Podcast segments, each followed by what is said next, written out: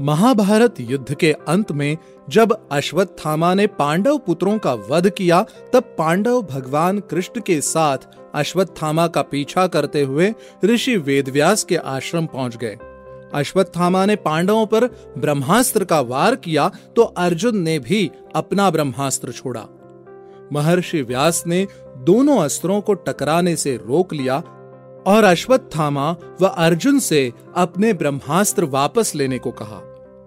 अर्जुन ने अपना ब्रह्मास्त्र वापस ले लिया, परंतु अश्वत्थामा को यह विद्या नहीं आती थी। इसलिए उसने अपने अस्त्र की दिशा बदलकर अभिमन्यु की पत्नी उत्तरा के गर्भ की ओर कर दी। ये देख श्री कृष्ण ने अश्वत्थामा को श्राप दे दिया कि तुम चिरकाल तक इस पृथ्वी पर भटकते रहोगे। तुम्हारे शरीर से पीक और रक्त की गंध निकलेगी।